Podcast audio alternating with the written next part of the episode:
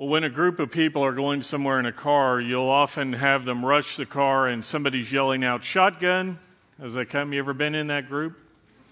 And if you're bored this afternoon, you can go home and Google the rules for shotgun. There are actually several rules that dictate uh, who gets that coveted front seat in a car. But one overriding rule is that even if a person plants themselves in the front seat, the driver can shoot them down and say, "You're going to have to move, because there's somebody more important than you in the car." My kids have experienced this as they've jumped in the front seat, and I've said, uh, no, that's mom's seat. Uh, you get to move to the back. Now, when that happens, it's it's a humbling experience. And if you've ever found yourself there, not only are you uh, kind of being taken down a peg in front of everybody, but you often find you get the worst seat in the car because everybody else has already piled in and taken the better seats, and so you end up all the way in the back. Now, as we turn in our Bible today to Luke chapter fourteen, we're going to see that Jesus gives us a simple rule when it comes to calling shotgun, and it's don't do it. Now, if you're wondering why I'm talking about this in Luke chapter fourteen, what we're going to find is that Jesus really isn't concerned so much about where we sit. This is more of a heart issue, as this passage deals with a parable of pride. And as people, we have a natural tendency to want the best seats, don't we? I mean, because with those front row seats uh, are, are, are an unobstructed view. It's a, it's a place of, uh, of honor. How many of you have ever gotten to go uh, to uh, a concert and sit in a skybox? Well, me, me either. Well, there's a few hands. uh, but, you know, you go to a restaurant, you want that table with a view. You want that place right behind home plate. The fifty-yard line seats would be great. Uh, at a concert, getting getting in the front row comes not just with an unobstructed view, but there's also bragging rights, because you get to tell people, "Hey, I was on the front row. I was courtside uh, at the game." And what happens is, uh, I love coming to church because y'all are such servants. You know, people come in and they fill in the back rows first, because they say, we want to serve others. We want to keep those prime front row seats for the guests or those who are coming in late. So y'all are such servants when, when you do that. Now, yeah, I know we're kidding about that, but as as Jesus tells this parable, as I said, he's not concerned about where we sit. What he's really trying to get to is the heart issue, the heart condition of those that he's speaking with, as we'll see today by looking at Luke chapter fourteen. He begins in verses one through six by saying, "And it came about when he went into the house of one of the leaders of the Pharisees on the Sabbath to eat bread, that they were watching him closely. And here in front of him was a certain man suffering with dropsy. And Jesus answered and spoke to the lawyers and Pharisees, saying, 'Is it lawful to heal on the Sabbath or not?' But they kept silent. And he took hold of him, and he healed him, and he sent the man away. And he said to them, 'Which of you shall have a son or an ox fall into a well and will not immediately pull him out on a Sabbath day?' And they could make no reply to this." Now, we're told that Jesus is invited into the home of a Pharisee to eat bread. And in that day and age, culture dictated that sitting down to a meal with somebody was something that was a sign of great intimacy. You just didn't have people over who were not friends or family. This, this was a sign of intimacy. It's why the Jews and the Gentiles would not break bread together. But Jesus knows, as he's invited here, it's, it's neither because he nor this man that is mentioned in, the, in this passage are there for fellowship. They're not there as the guests of honor. In fact, they're there simply to be the main course for the meal. This meal, we're told, is taking place in the house of a Pharisee. And the, the Greek word used here for the Pharisee is an archon. And what that means is he's not just your run-of-the-mill religious leader. This, this guy is a leader of leaders. He's part of the Sanhedrin. He sits on the Jerusalem Supreme Court, so to speak. The Sanhedrin was the group of the highest religious leaders. And we're going to see in a few chapters later in Luke uh, that they will be the ones who will declare Jesus guilty of death. You see, there are other leaders and lawyers that are there, and among them is this man who clearly doesn't belong. Have you ever sung that song, "One of These Things Just Doesn't Belong"? And it's this man because he's diseased. He has this, this illness, this disease called dropsy. Now, Luke, you'll remember, is a medical doctor, so he gives us lots of details about conditions. And dropsy is a water condition. It's where your body retains water. It swells, and it affects all kinds of things. And so uh, this is part of what's happening. And this guy is there uh, not because the Pharisees wanted him in the home. They, their theology, remember, said if you were if you were sick or diseased or if you were dirt poor, it was God's judgment showing that you were this, you know, really bad sinner. And so this is not a guy who would normally be sitting around a table like this. But he's there to be bait in this trap. And the trap is to see whether or not Jesus will heal on the Sabbath. Now, as you read through the Bible, you find that there were lots of confrontations with religious leaders and Jesus. And in terms of him doing things on the Sabbath, there are six other times where they get mad about what Jesus did. Five of them are related to him healing somebody on the Sabbath. The other was where his disciples were walking along and rubbing grain between their fingers so they could, could eat it. And the Pharisees said, well, they're working, they're harvesting on the Sabbath. It's not that Jesus disrespected the Sabbath. Remember, he tells us in the Bible that he came not to abolish the law, but to fulfill it. He had a very high view of the Sabbath. One of the Ten Commandments is remember to keep the Sabbath day holy. But what Jesus tells us about the Sabbath in Mark two twenty-seven is the Sabbath was made for man and not man for the Sabbath. But the Pharisees had put in place all kinds of rules that made the Sabbath all about following what they said. They, they had all kinds of rules like you could only walk a certain amount of distance on the Sabbath. That's why we'll read in the Bible, and it was a Sabbath day journey. They said you couldn't carry something that weighed more than a few dried figs or ounces. And so they, they had these various rules that they would get mad when they saw them violated. Like in John chapter five, there was a man that Jesus healed on the Sabbath. He had been paralyzed, and this guy picks up his mat, and he's walking down the road, and when the Pharisees see that he's been healed, they don't say, wow, what a great miracle, what happened? They say, what are you doing carrying your mat on the Sabbath? It's what we saw in Luke thirteen, where the woman in the synagogue who was healed with, that had been bent over for eighteen years, the synagogue official said, you shouldn't be healed on the Sabbath. Instead of seeing and rejoicing at these miracles, they were mad that their rules are violated. And as Christians, we need to make sure that we are those who uphold God's truth and not just our traditions. I'm thankful that Wayside is, is not a church where we deal with a lot of legalistic things like this. But in your own personal life, I want you to think about those times where you get upset about something you see done in church or what other Christians are doing. And ask yourself, is it because it's violating your preferences? Or is it one of those core principles that God says need to be upheld? As we look here, there, there, these, these two groups are about to clash, Jesus and the Pharisees again. Remember, there are lawyers sitting there. They're the religious leaders. So Jesus asked them a question. He says, is it lawful to heal on the Sabbath? And in Luke fourteen four, we're told, but they kept silent. So Jesus reaches out, he takes hold of the man, and he heals him and sends him away. Now, if you had been there, would you, would your response have been to be mad, or would you have said, what a wonderful miracle I just saw? Their response is to get mad and to say, we need to kill him. Now, this is something we've already seen. They're, they're plotting earlier. Last time in Luke thirteen thirty-one, we saw where the, another confrontation took place.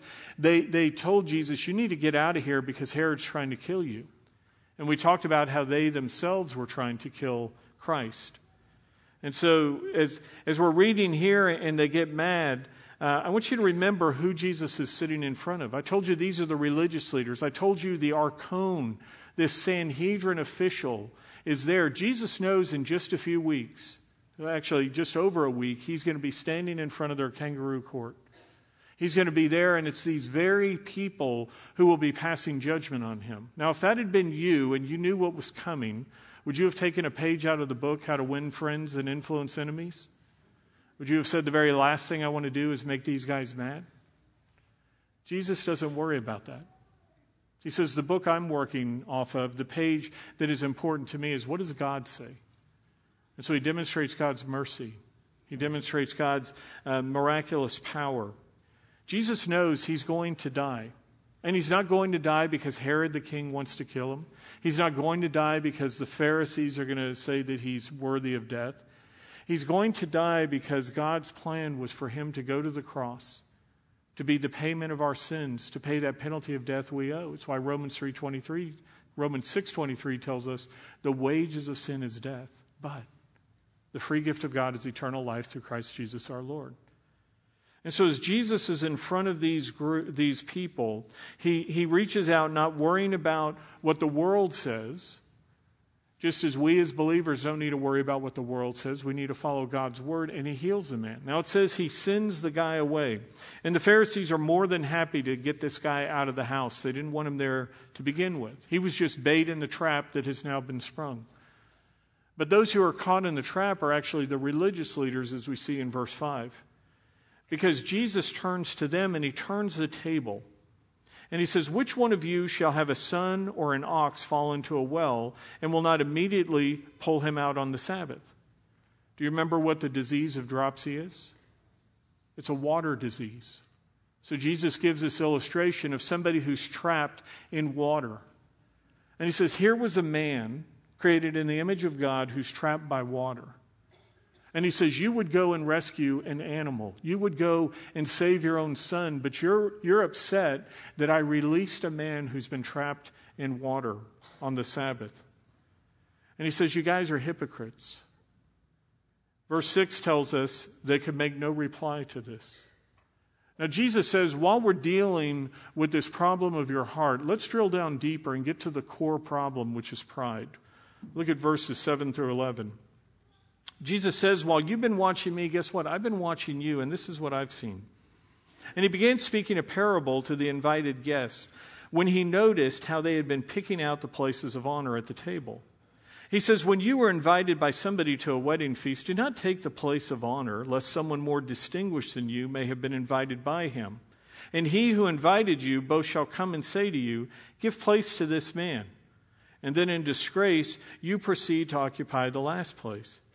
But when you are invited, go and recline at the last place. So when the one who has been invited to you comes, and he may say to you, friend, move up higher.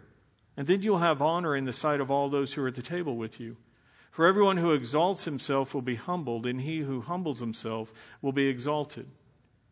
And so Jesus paints this picture of a wedding feast. Many of you have been uh, to banquets, you know, the reception, if it's a sit-down dinner or if you're part of the bridal party and you're there at the rehearsal dinner the day before, and you know that there's a head table and there's seating order.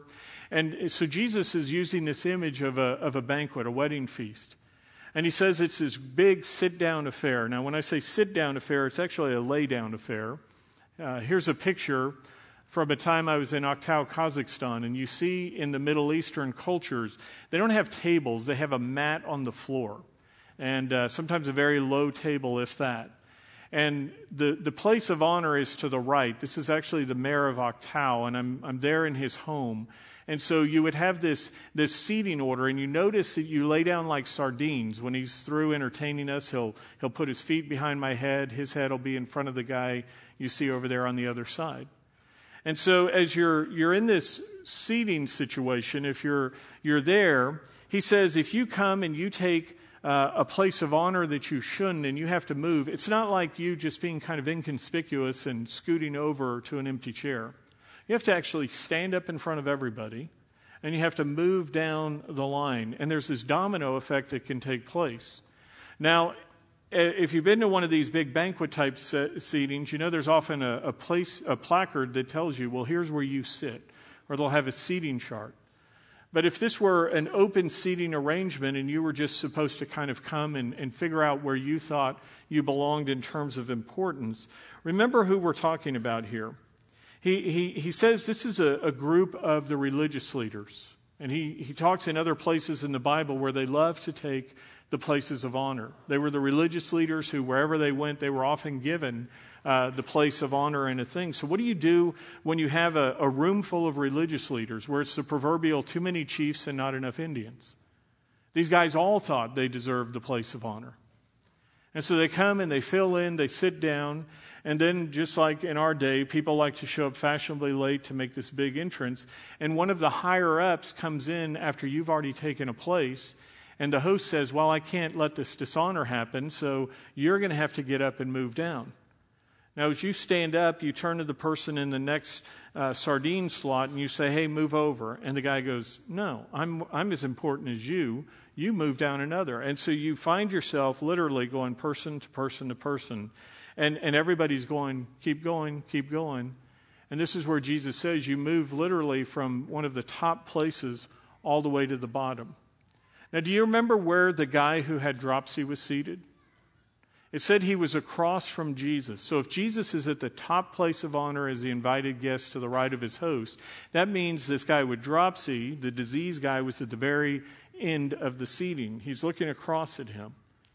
And so as this is taking place, Jesus is saying you're going to end up in, in that lowest place. It's not, it's not going to be good for you. How many of you have heard of Muhammad Ali? Muhammad Ali was a, a famous boxer, and if you have ever seen any clips of him, or, you know, I grew up with watching him, he was a very brash and braggadocious type of personality, and he loved to always declare that he was the greatest. Uh, no matter what conversation, it wasn't just around boxing, he was always telling everybody how he was the greatest. And I remember a time that there was a story where he boarded a plane, and sitting in his seat, Uh, the flight attendant comes down the aisle and, and she says to him, Mister Ali, I, I, I need you to buckle your seatbelt. We can't take off until you buckled up. And Ali, in typical fashion, uh, tells her why he's the greatest. And he says, uh, Superman don't need no seatbelt. And this flight attendant was quick on the draw and she said to him, Superman don't need no airplane. and uh, Ali, for... Uh, one of the few rare instances in his life, was humbled, and he smirked at her and he buckled up so they could take off. As we look at this parable on pride, uh, none of us like to be put in that position, do we, where we kind of get, you know, owned. We get humbled. And it's it's hard, not only because when we when we get humbled, but often none of us want to be humble because we have this skewed view of what it means.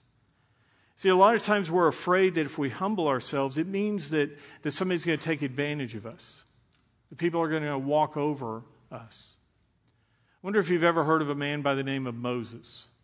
Moses was a, a leader in the Old Testament. And I want you to listen to this description of him in Numbers chapter twelve, verse three. It says, now the man Moses was very humble. Some translations use the word meek. He was humble more than any man who was on the face of the earth. Now, when you hear that, is that your picture of Moses? This man who led millions out of captivity, this man who was able to overthrow Pharaoh through God's power as his, as his representative and spokesman to, to lead the people out. But it says Moses was humble, he was meek. And we hear a word like meek and we think, well, that means we're weak. But that's not what the word meek means. The actual definition is literally strength under control. Strength under control. And it was used to describe a horse where you would put a bit in its mouth. If you've ever ridden a horse, uh, you may think you're in control of the horse, but you're not. I worked at a ranch camp one summer in Cimarron, New Mexico, and, and they gave me this horse called Big Red because I was the biggest guy there, and they said, you get Big Red. And Big Red liked to jump little uh, cavernous, you know, bar ditches and things. And so he would run full speed at this, and I would be riding him, and I would pull back on the reins. Sometimes I would pull back so hard he's looking at me while we're running full speed toward this culvert. And, and he's looking at me like, no, I'm not going to stop. So I learned to just let him go because I wanted him to see where we were going, right? But he he was he had all this power. And and there were times it was strength under control. I could control him. But other times, you know, it, it just let loose. Now, Moses, you'll remember, was not always a guy who had strength under control. When he was in Pharaoh's house, we're told how he lost his anger when he saw a Hebrew slave being beaten. And he killed the Egyptian. And then he had to flee from Egypt. He was sent out into the wilderness. And he became a shepherd for forty years. God had to work on him. God had to you know, rub those rough edges off. He had to change who Moses was. And when he came back as God's representative, he was a meek and humble man. All the power was there, but it was strength under control. Another worry we have when it comes to humility is we think, well, if I don't promote myself, then who will? Have you ever had that fear? You're like, if I don't toot my own horn, if I'm not the guy letting everybody know what I'm doing, if I'm not the girl who's who's putting out the portfolio and telling everybody how I was responsible for that success, then, then we're going to be left behind. The world says if, if you want to climb higher and be somebody, you have to self-promote. You have to, you have to claw your way to the top. You have to fight. You have to step on other people, destroy others in order to build your own career. But according to the world, the way the way up is up. But in the Bible, God turns that whole process upside down, and he says the way up is down. James four ten tells us, humble yourself before the Lord, and he will exalt you. First Peter five six says, humble yourselves, therefore, under the mighty hand of God, that he may exalt you at the proper time. Now, we're talking about humility, so I want to make sure you understand how I'm defining humility. Humility isn't about where you devalue who you are or where you put on a, a false facade and you, and you pretend to be this humble person where you're not. Humility is not about looking at yourself like you're worthless or a dirt. That's called self-deprecation. The true measure of humility, the best way for you to humble yourself, is not to stoop lower than you are. Rather, it's to look up at something greater than you. And as you look at that standard that's greater than you, the true measure of your smallness will be seen in the greatness of the example. Who is the greatest example of humility? Jesus Christ. And so as we look at Christ, the Bible tells us that, that our goal is to, to grow to the full measure of the stature of Christ. And as we look up at him and who he is, it will help us in order to truly be humble. Now, last week we talked about the kingdom of God and how those who live for the Lord will have rewards when we co-reign with Christ. And there's an example related to the kingdom and what we're talking about today, uh, being humble, found in Matthew chapter twenty. In Matthew chapter twenty, there were two of Jesus' disciples who were the sons of Zebedee. And their mother comes to Jesus in Matthew twenty twenty-one. And the mom says to Christ, command that in your kingdom, these two sons of mine, these disciples of yours, may sit one at your right hand and one at your left. And Jesus replied, you do not know what you are asking. And then turning to her sons, Jesus said, are you able to drink the cup that I am about to drink? And they said to him, we are, we're able. And he said to them, my cup you shall drink, but to sit on my right hand and on my left, this is not mine to give, but it is for those to whom it has been prepared by my Father.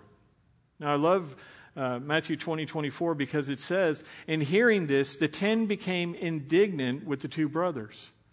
Remember, there's the twelve disciples who were there. Uh, mom walks in and she calls shotgun for the sons, right? She says, Jesus, in your kingdom, give my boys the front seat. And these other guys are mad because they didn't call shotgun first, right? But Jesus called them to himself and he said, you know that the rulers of the Gentiles lord it over them, and their great men exercise authority over them. It is not this way among you.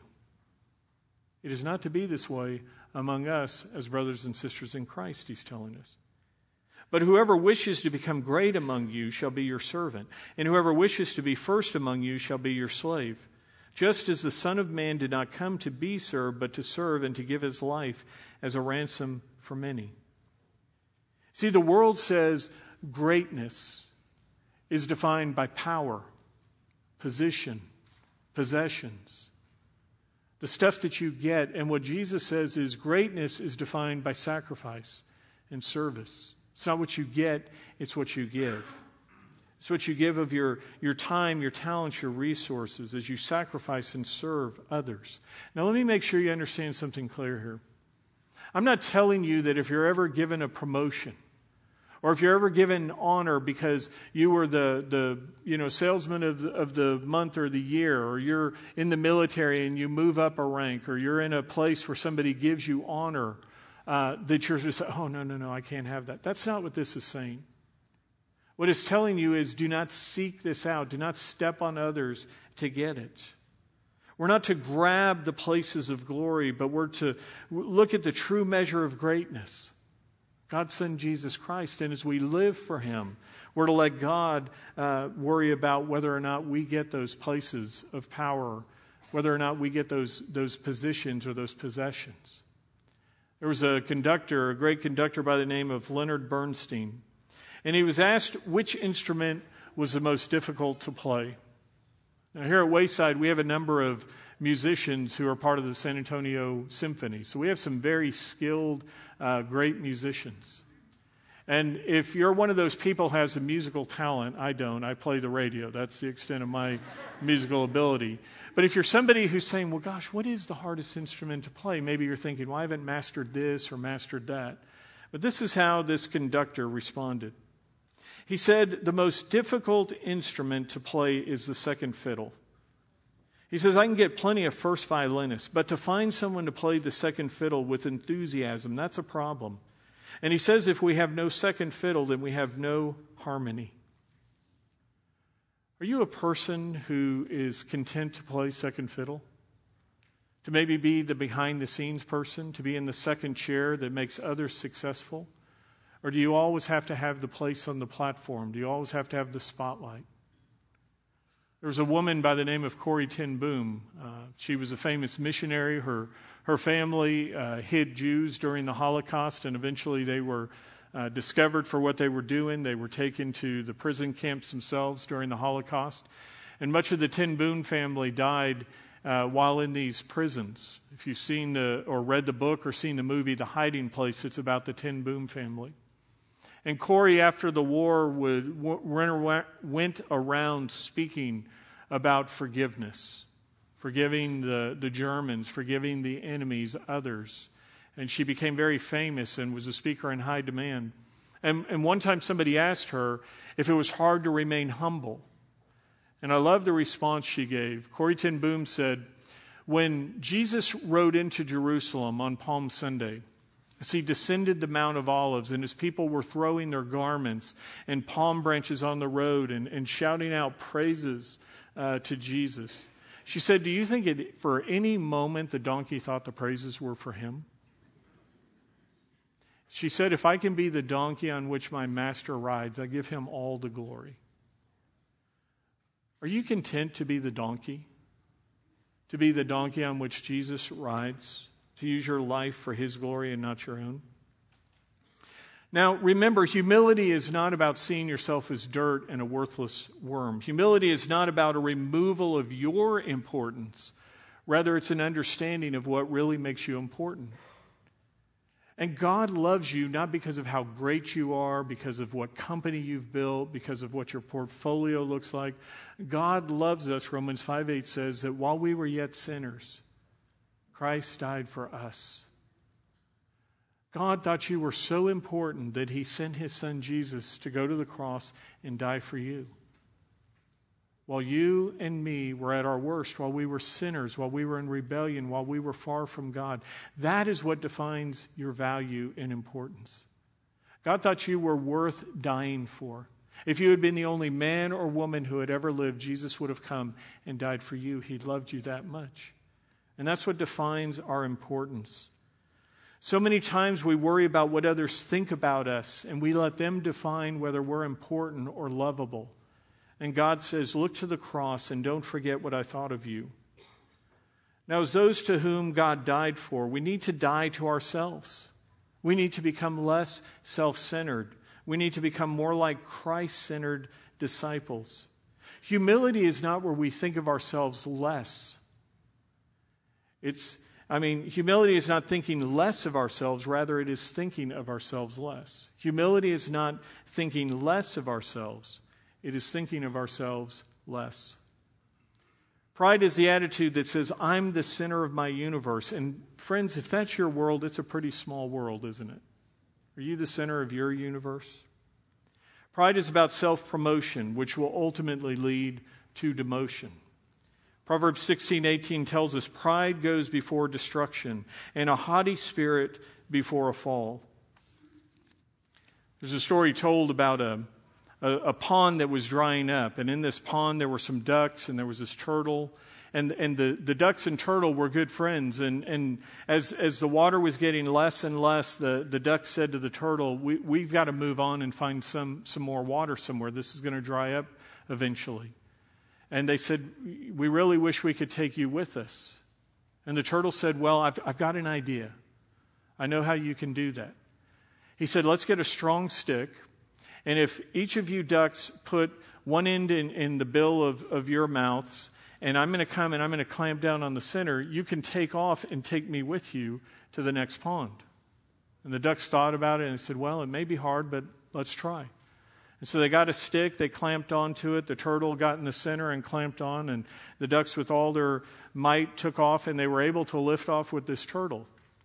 And as they're flying along over some fields, there were a couple of farmers there talking, and they looked up and they said, well, look at that. I've never seen that before. Here's two ducks flying, a stick, and a turtle hanging down the middle of the stick. And one of the farmers said to the other, well, that's that's brilliant. I wonder who the genius is who came up with that idea. And, and you know, one of the other farmers said, well, I bet it was one of those ducks. Now, the turtle, hearing this, was mad that the ducks were getting credit for his brilliant idea. And so he opened his mouth and he said, I did it.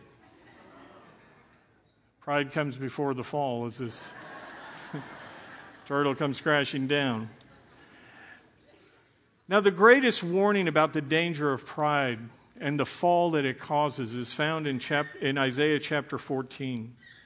Because in Isaiah fourteen, we're told that, that Satan fell because of pride.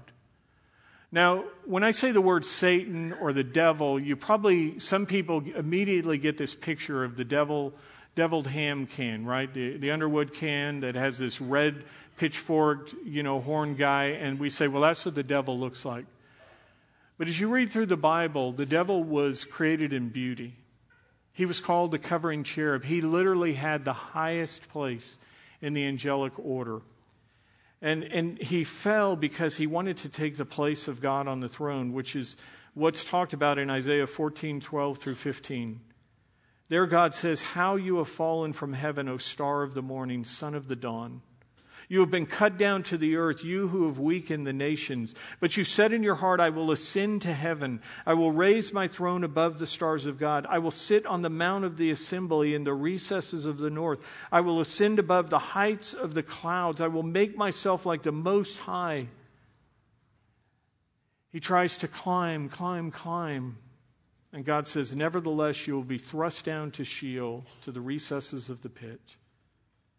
In contrast to Satan, who wanted God's place, we find God's Son who had that place, that throne in heaven, in Philippians chapter two, and it says he was willing to set that aside in order to take our place, dying on a cross.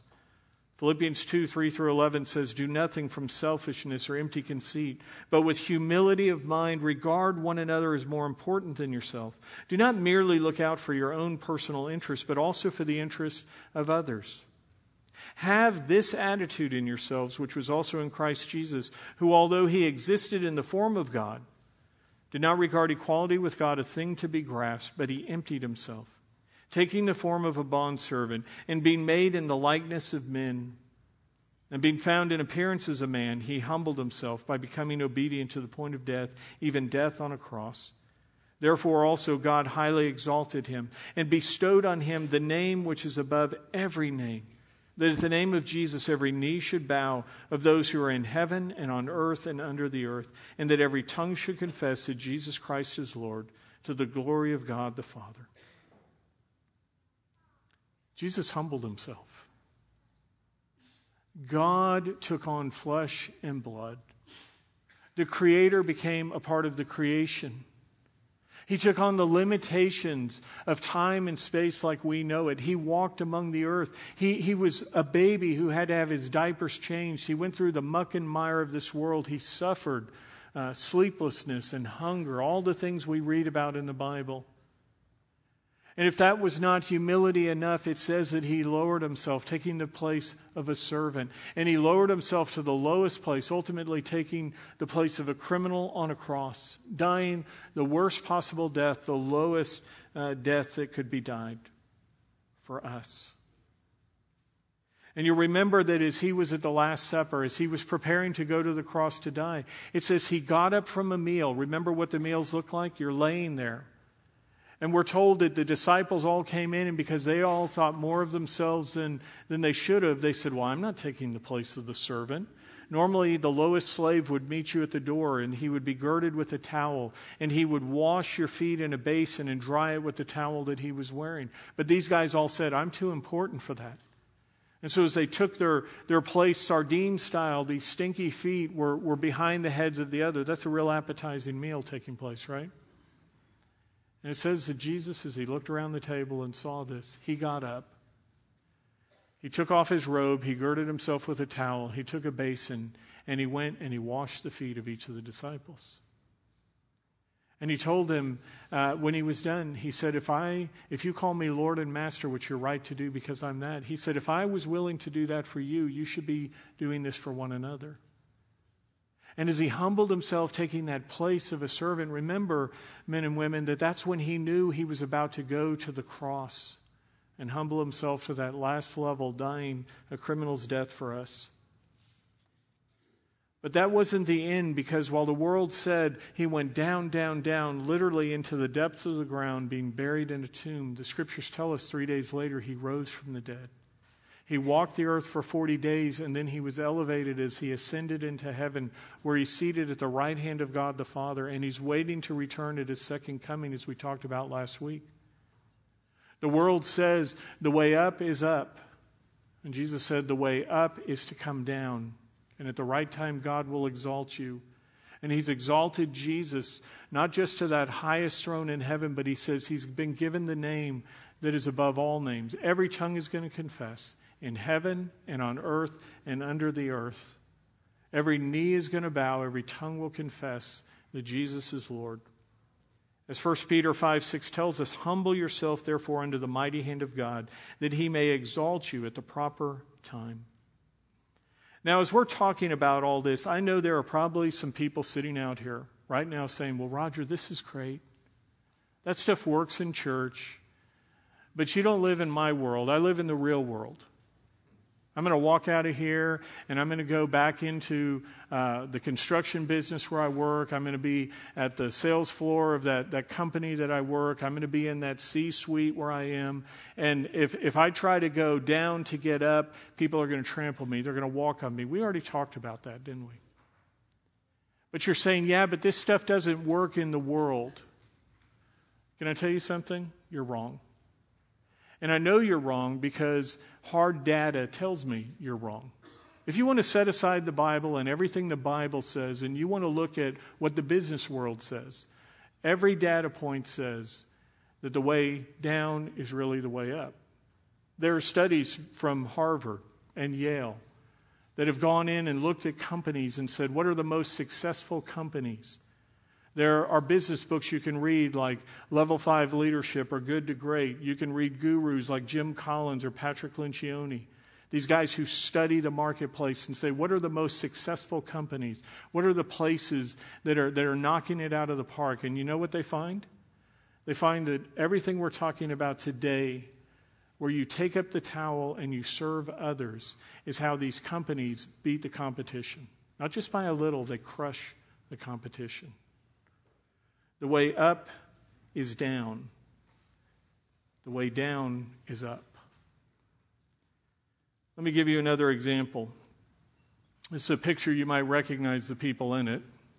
That's uh, Colonel Sanders on the right from Kentucky Fried Chicken, and that's a younger Dave Thomas of uh, Wendy's fame.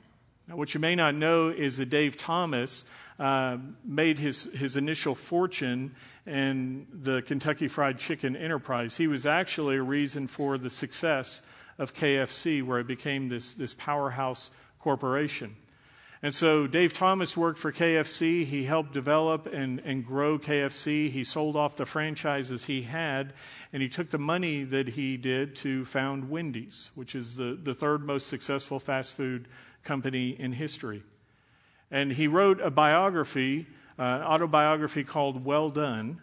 And there's a play on words there, not just uh, well done like the food you cook, but also well done, good and faithful servant.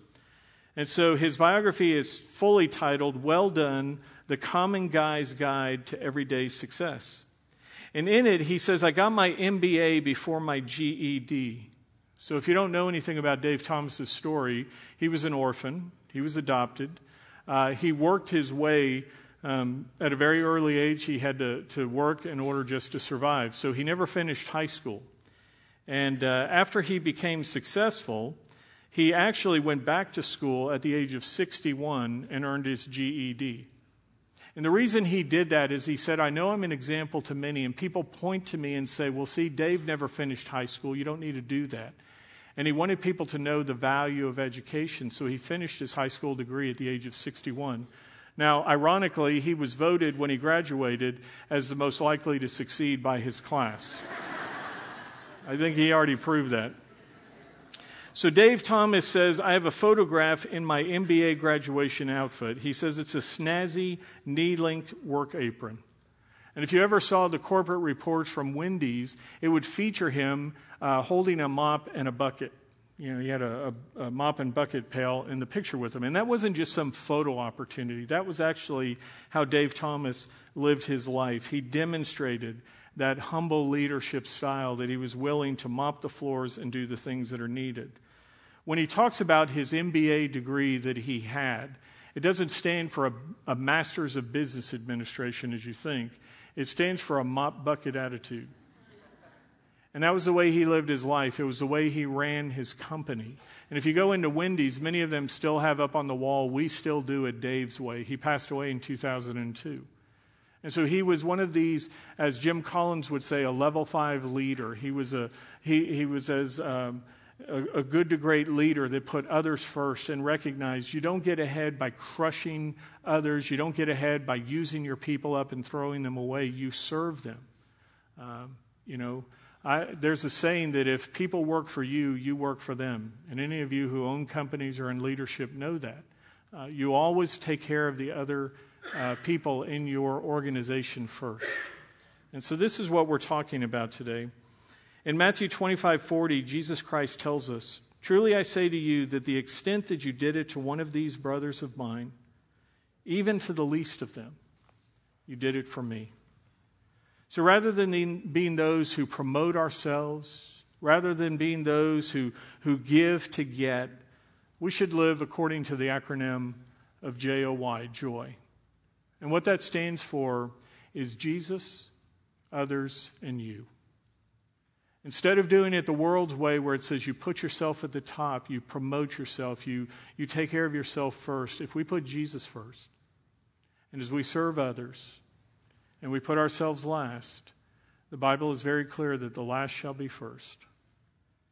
So if we live this way, we'll find uh, not only success according to the world's standards, ultimately, but we'll also find more joy in our life as we're able to look at ourselves in the mirror and, and, and not feel bad about who we are and the way that we are out in the world.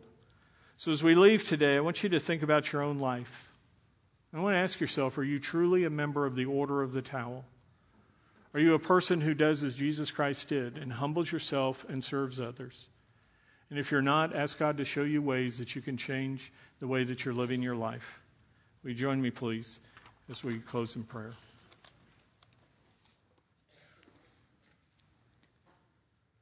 Lord God, we thank you for your word. Your word that reminds us of who we are. Men and women, boys and girls of great value. We are not defined, Lord, by the world's standard of success, of power, position, or possessions. We're defined by how valuable you said we were. Valuable enough to leave your throne in heaven to come to earth and die for us in order to invite us into your family, to give us the opportunity to become a son or daughter of yours as we turn from our sins and to you, Jesus, as our Savior. And Father, as those who have found your Son, those who have accepted your gift of grace and new life, Father, would we be those who are willing to follow the example of our Lord and Savior, Jesus Christ? Would we set aside our robes? Would we take up a towel and serve one another? We pray these things in the name of our precious Savior, Jesus Christ.